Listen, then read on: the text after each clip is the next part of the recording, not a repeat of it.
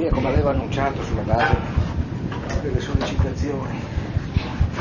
che mi giungevano da alcuni dei miei uditori, pensavo di dedicare quest'oggi la lezione e probabilmente la cosa potrà forse prolungarsi all'inizio della settimana prossima alla messa a fuoco di alcune questioni connesse con la lettura del saggio di Ortega y Gasset, Meditaciones del Quixote. Lo faccio intervenendo, per così dire, con una sorta di, di pausa o scolio, per così dire, nella sequenza delle analisi relative più direttamente al Don Quixote. La lezione di oggi, conseguentemente, ha una sua pertinenza, come spero risulterà evidente, rispetto al discorso che si va costruendo attraverso, ma si spera anche per Cervantes, prevalentemente sulle pagine del romanzo. E perché sostanzialmente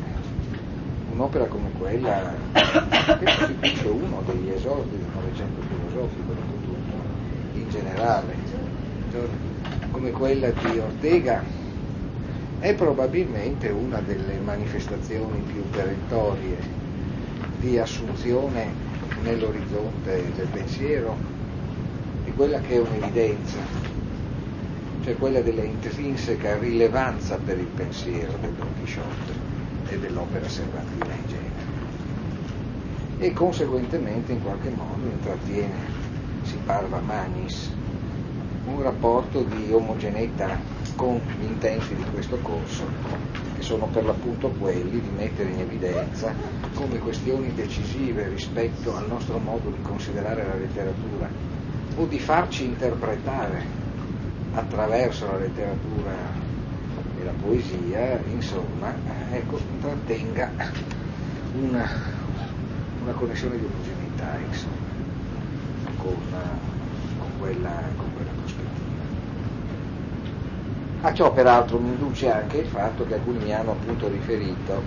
che la ricchezza eh, tutt'oggi sorprendente del saggio di Ortega si traduce anche in una gamma problematica da governarsi in qualche modo. A maggior ragione quindi se nel corso della lezione dovessero emergere questioni o sottolineature o proposte di particolare accentuazione in relazione ad aspetti dell'operetta di Ortega, e ne sarei contento ovviamente, e questo potrebbe contribuire a indirizzare il tipo di presentazione che io adesso vi farei. Va bene. Le circostanze hanno voluto che io mi dimenticassi a casa il testo spagnolo, questo probabilmente favorisce una esposizione più diretta e meno, e meno condizionata da un esercizio di lettura che tende abbastanza spontaneamente per la ricchezza del testo, forse così però con tutti i testi, a divenire anche iperanalitico e anche per ovvio sviluppo metodinico apparentemente divagante. Quindi forse possiamo procedere in una maniera più accorpata. Ma cosa che eh, probabilmente il lettore del saggio di Ortega y Gasset percepisce.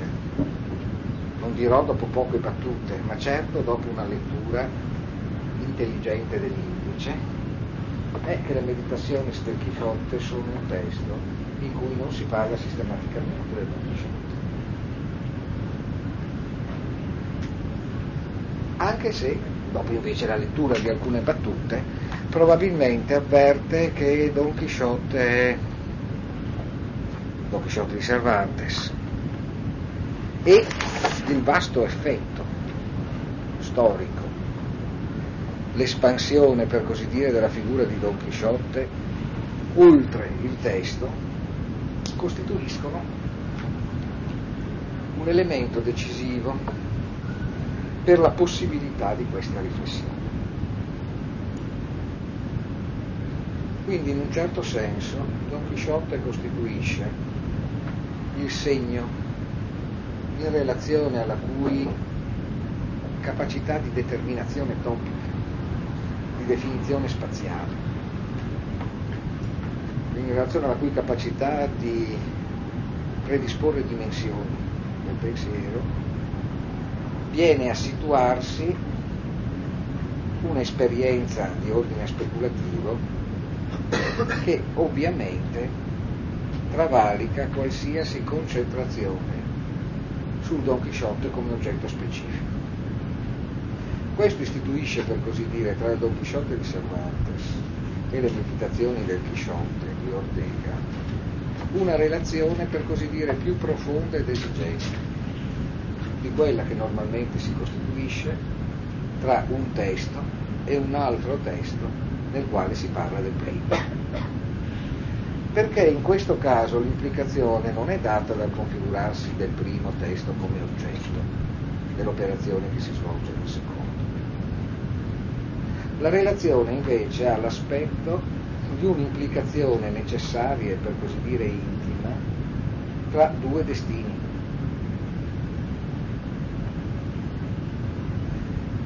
E in questo senso, indubbiamente, le meditazioni del Chisciotte sono anche l'esplorazione di quella necessità per cui il pensiero di Ortega venga a questo punto ad esprimersi nella forma di un testo che si nomina a partire da Don Chisciotte. Questo si va di bene, istituisce col Don Chisciotte di Cervantes, dicevo, una relazione più intima e forse sviluppa paradossalmente una forza interpretativa maggiore. Perché Ortega in realtà finisce così per illustrare una possibile gamma di risposte alla domanda che noi ci poniamo di fronte a questa operazione, cioè perché Cervantes possa essere così decisivo per il presente della speculazione ortegiana. Sotto questo profilo, proprio perché Cervantes diventa un nome come il nome di Don Chisciotte, decisivo nel dar forma alla speculazione di Ortega, ciò che attraverso la riflessione orteghiana diviene progressivamente evidente sono le ragioni di questa necessità, ma le ragioni di questa necessità riguardano estremamente da vicino Cervantes. Questo in qualche modo capita quasi ogni qualvolta il nome di un autore, può essere filosofo, può essere poeta, interviene come per una sorta di forza interna della speculazione all'interno di un giro di pensiero che apparentemente potrebbe benissimo non ospitare. A volte intendo dire le cose più decisive su di un autore si trovano in testi che di per sé non sarebbero nati per parlare di lui, che parlerebbero di tutt'altro e che si ritrovano a un certo punto a poter dire ciò che vogliono dire solo passando attraverso un certo riferimento. In questi casi si è soliti dire, ed è vero, che si tratta di appropriazioni assolutamente rapinose e assolutamente parziali e settarie. Si, prende, si fa riferimento a un certo autore per ciò che ci conviene di dirne, ma spesso in relazione alla qualità e alla temperatura dell'operazione che si compie. Proprio in questo modo si finisce, per così dire preterintenzionalmente, per dire di quell'autore che si è catturato per proprie esigenze, molto di più di quanto si direbbe se gli dedicassimo tradizionalmente una monografia. Perché se posso osare di dire così, in questo, secondo, in questo primo caso, quello della lettura per così dire, speculativamente forte, ciò che entra in campo è il presente del testo di cui si parla, la natura non meramente passata del suo destino, e quindi qualcosa che attiene maggiormente al suo aprirsi sull'eternità che si arrischia nel presente. Laddove invece nell'altro caso siamo costretti a fare un percorso molto più lungo per arrivare alla sua essenza quello che passa attraverso il testo considerato come documento, relitto, monumento o comunque oggetto sedimentato dal passato, sul quale chiedersi come è veramente fatto, come era stato veramente fatto, per arrivare molto più avanti e se il fiato ci resta,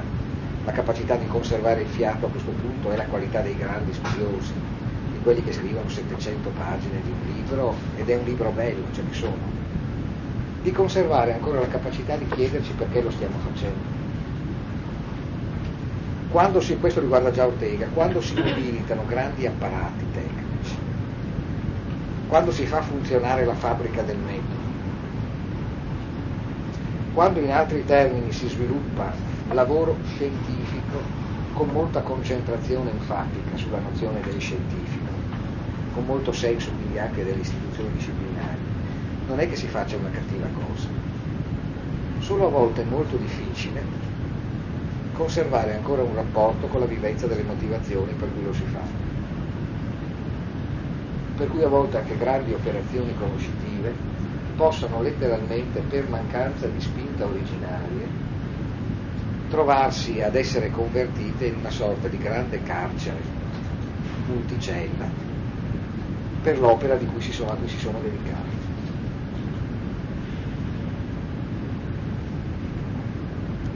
Questo fu sempre un problema per Ortega. Fu, se vogliamo, il senso della sua relazione così decisiva con la cultura tedesca di cui a suo modo riesce a cogliere una parte significativa dei problemi cruciali di quei problemi cruciali che avviano anche la cultura tedesca ad essere così inquietamente protagonista della prima metà del secolo scorso. Ortega che aveva studiato a Marburg, che era un allievo di Cohen, e quindi essenzialmente di quella sorta di grande distillato di civiltà accademica, di grande filosofia per bene, che era il neocantismo, può dire nel Goethe des Dedento, uno dei suoi saggi più belli dedicato non a caso a Goethe, che quattro quinti della sua cultura è tedesca. Ma un quinto no. È quel quinto che gli consente, lui dice, di non essere più dalla parte dello scienziato tedesco, quando lo scienziato tedesco fa funzionare il suo apparato omeostaticamente, cioè quando lo fa girare a vuoto, solo letteralmente per continuare a fare funzionare il meccanismo. Non è più, dice, con la cultura tedesca quando questa diviene l'autoreferenzialità accademica dell'operare scientifico. Piuttosto che perché ridurre il pensiero ad attivazione di protocolli, regole, mere tecniche che diventano immediatamente la loro pura autogiustificazione e la loro giustificazione poi anche socio-ideologica. Occupazione di uno spazio culturale che diventa spazio di un ambiguo ruolo costituzionale. Ecco, piuttosto di questo, dice, con tutto l'amore per la cultura tedesca, meglio l'uomo di Siviglia, che sta col sombrero sugli occhi e una sigaretta in bocca a prendersi il sonno c'è più filosofia e più civiltà in questo secondo atteggiamento rispetto a quello di una cultura che abbia perso un rapporto con le sue radici nel presente. Perché questa cultura è quella cultura che non a caso produce come tentativo, come antidoto o come manifestazione del suo disagio il selvaggismo, cioè quella propensione di una cultura complessa iperarticolata, ipercodificata, stratificatissima, ricchissima di forme, a sentire la vita come tutta fuori di sé e a cercarla nel violentemente vitale, ovvero sia nel vago, cesellando l'immagine della barbarie, incrostandola di pietre preziose, un po' come possiamo dire, come le dame primo Novecento che arrivavano al caffè con un leopardo al guinzaglio, ma anche sempre a un passo da farsi sbranare da quella vita senza forme, corteggiata perché così brutalmente senza forme e nello stesso tempo così minacciosa per il fatto di essere senza forme nei confronti della vita stessa che invece ambisce a elaborarsi attraverso una ricchezza di invenzioni. Ortega sotto questo aspetto è un filosofo particolarmente singolare perché assume su di sé quella che potremmo definire l'ardua, aristocratica difficoltà di una filosofia autenticamente sistematica nell'orizzonte del Novecento. Attega apparentemente, come dimostra il testo che avete cominciato a leggere avete letto, è filosofo apparentemente asistematico. Si mette a parlare di un argomento, poi passa a un altro. E la sua bibliografia è fatta di brevi saggi, centinaia che compongono le sue molte opere. In realtà, proprio in questo, in un certo senso, Ortega tende ad essere filosofo sistematico, perché comprende, come peraltro altri, che forse l'elemento sistematico di un pensiero non risiede nella esposizione sistematica, cioè nell'essere proposto sistematicamente, in qualche modo proiettato sulla tabula presenze e absenze degli appuntamenti in qualche modo resi classici dalla storia della filosofia. Per cui il pensiero sistematico ha un aspetto teoretico, uno storico-filosofico, uno, uno morale, uno estetico e così via, fino a riprodurre il quadro dei vecchi insegnamenti fondamentali dei corsi di laurea.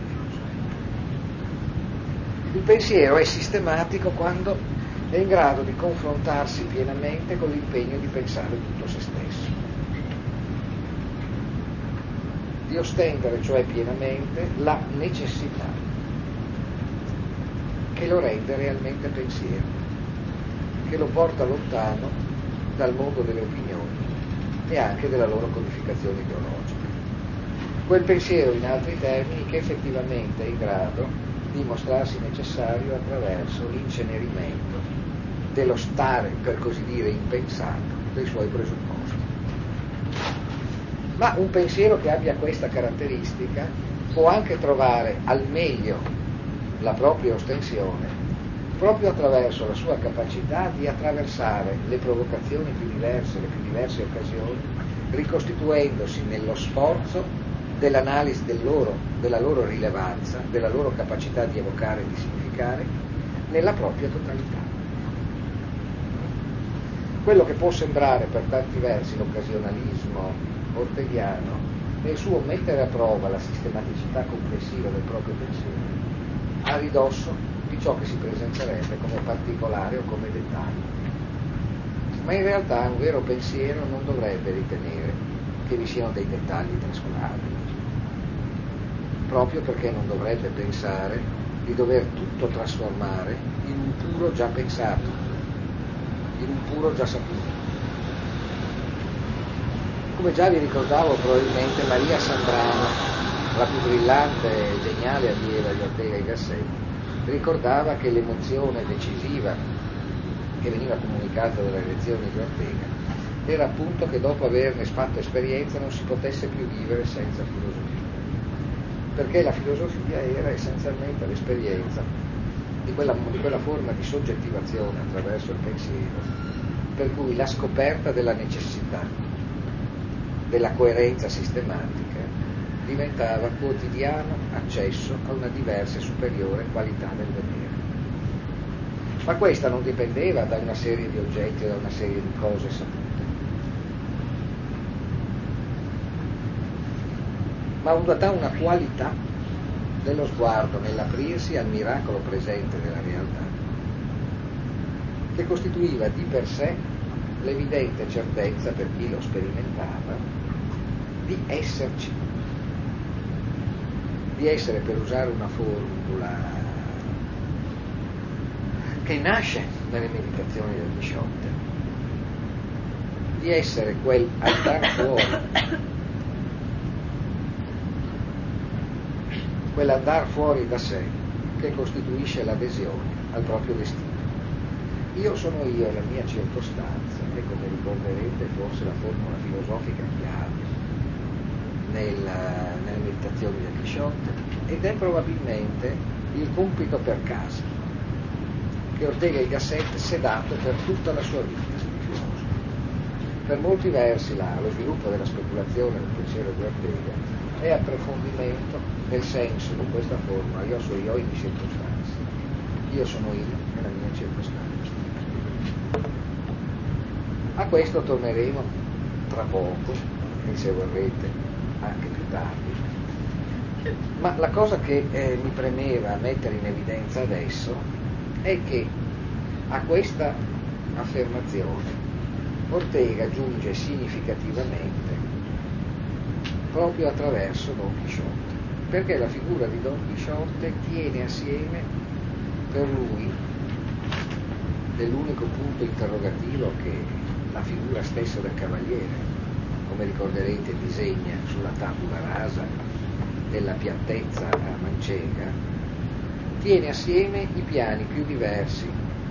della speculazione da quello storico politico, da quello storico e politico, a quello estetico, a quello teoretico di più.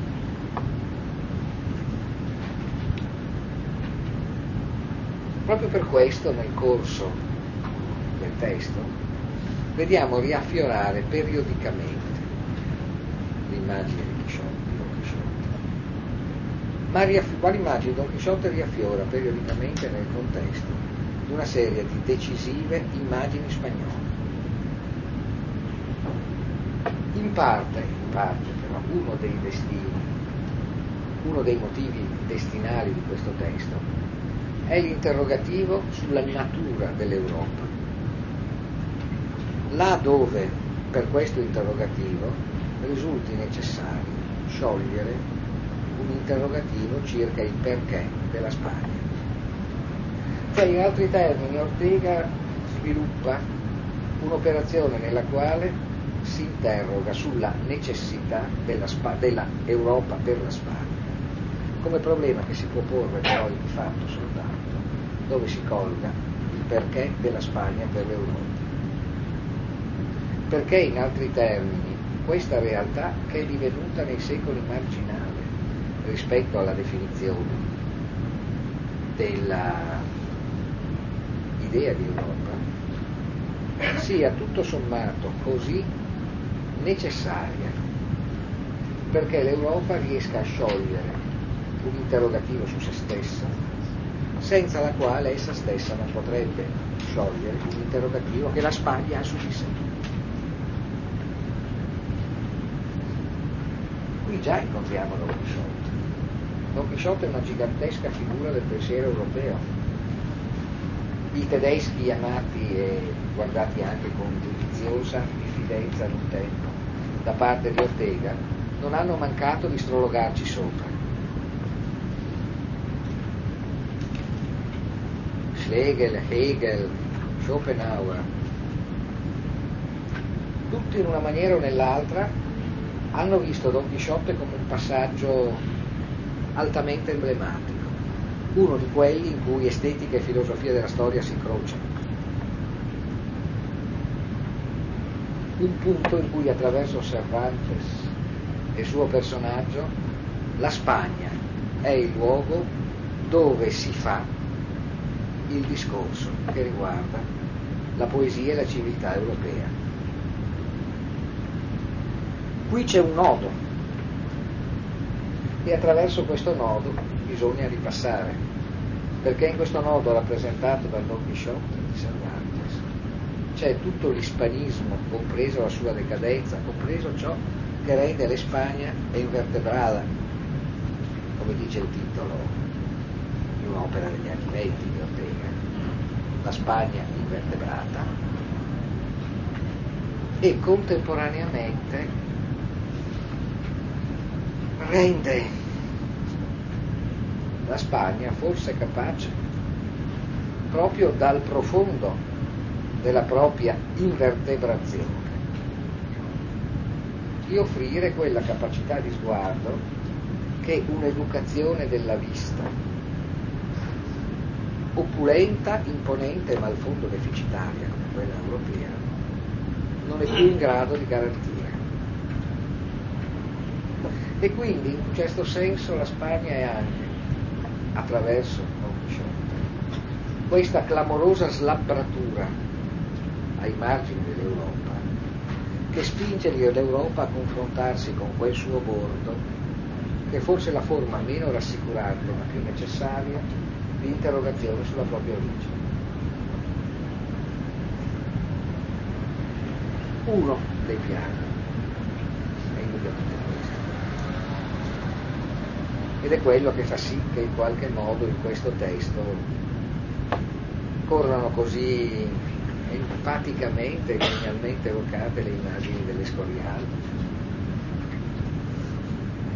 o di autori che apparentemente non c'entrerebbero più di tanto, apparentemente conservantes, come Pio Barroja o Assori, e che peraltro indicano, come possiamo dire, un crinale lungo il quale la cultura spagnola arriva alle rotture di cui Ortega intende assumersi Ecco, sotto questo profilo allora, io sono io e la mia circostanza, è esattamente l'affermazione che emerge dalla introspezione di ciò che può rendere la cultura spagnola capace di rigirarsi su se stessa e di convertire ciò che si è manifestato prevalentemente come inizio in una potente e rivertebrante virtù. Ma è anche esattamente quel passaggio con cui Ortega pensa ci si debba in qualche modo porre all'altezza di ciò che nell'esperienza complessiva filosofica e politica dell'Europa si dà come un impasse. E come vedrete è un problema molto chisciottesco. Come Ortega lascia trasparire in alcune zone delle meditazioni e come sarà essenzialmente la sua, Satashi, insomma il suo compito filosofico negli anni 20 e 30. Il pensiero europeo, la grande tradizione delle scienze dello spirito, per dirla con una formula husserliana, scienze dello spirito, crisi delle, automaticamente porta a una situazione nella quale risulta evidente che il limite dell'esperienza moderna sta in quello che Ortega temerariamente, si potrebbe dire, chiama idealismo.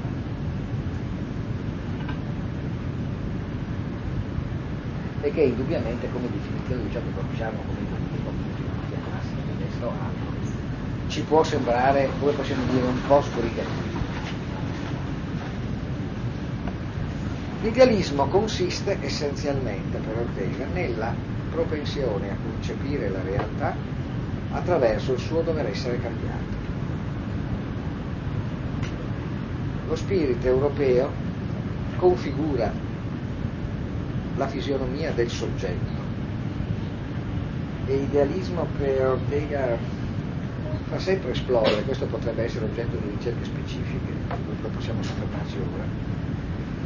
sono riuscito a contagiare con questo tipo di domanda alcuni brillanti laureati miei che adesso stanno cercando in questa direzione, dovrò organizzare prima o poi una spedizione di soccorso per tirarli fuori dalle selve dove li ho cacciati. Ecco, quando eh, intendo dire eh, parla di idealismo, Ortega pensa per un verso a Kant e pensa essenzialmente al soggettivismo kantiano e pensa in realtà al suo fare massa con quel tanto di Giacobino che è in qualche modo il precipitato finale del pensiero utopico, almeno secondo certe versioni. Noi ci astraiamo con un potente moto soggettivo dalla realtà, la guardiamo da fuori trovando che è un gran casino e costruiamo un modello di come dovrebbe essere. Poi cerchiamo con complicati rapporti con la forza di tradurre in pratica il nostro progetto. I romantici non avevano mancato di mettere in evidenza che la forza liberatoria del soggettivismo criticista poteva anche avere come suo complemento un rapporto disagevole col mondo, così bruscamente privato dei suoi forse incantamenti, certo privato di divinità e di mitologie, e tutto sommato reso sordo, incapace di rispondere a un interrogativo dell'interiorità o presunta tale, sempre più pressante e sempre più destinato ad abbandonarsi a un solipsismo lieto. Quindi per Ortega l'idealismo, così, chiama, così lui appunto lo chiama, è essenzialmente quell'atteggiamento per cui La realtà è sempre qualcosa che dovrà diventare. Ciò che noi si pensa essa debba diventare. Sotto questo profilo però lo stesso Ortega sa che al cuore di questo atteggiamento c'è qualcosa che va al di là di questa formulazione ed è ciò che forse si può trovare, ripeto, ma qui le cose sono molto complicate, in un'anima, a mio avviso, ostenatamente fichtiana del pensiero di Ortega. Difficile da ricavare dai suoi scritti, dove gli interventi relativi a Fichte sono ancora filtrati dalla forza del pauperante dalla geniale mistificazione, intendo dire, hegeliana, che per tutti coloro che sono della generazione di Ortega è riuscito a incapsulare Fichte nelle pagine della differenza. Come sapete è molto difficile riuscire per tantissimo tempo a leggere Fichte come qualcosa di diverso da ciò che se ne dice in quell'operetta hegeliana che si intitola La differenza tra i sistemi di Fichte e Schelling,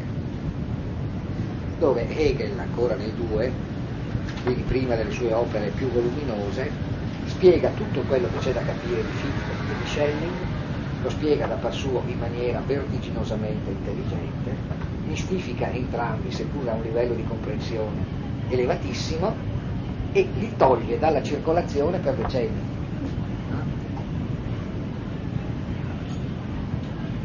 costringendo non a caso Fichte negli anni successivi a esordire sempre le sue strane lezioni e seminari, spiegando che tutto ciò che possono aver capito di lui o sentito dire di lui i suoi ascoltatori va buttato nel cestino, per sicurezza anche tutto ciò che hanno sentito dire da lui stesso.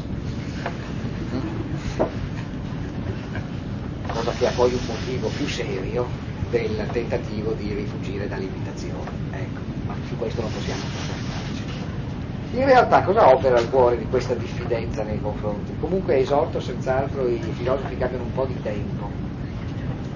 a leggersi le esposizioni della dottrina della scienza dal 1804 sino a quelle degli anni successivi ai 10, eh? quella raffica per così dire di scritti che Fichte andrà rappiosamente e genialmente scrivendo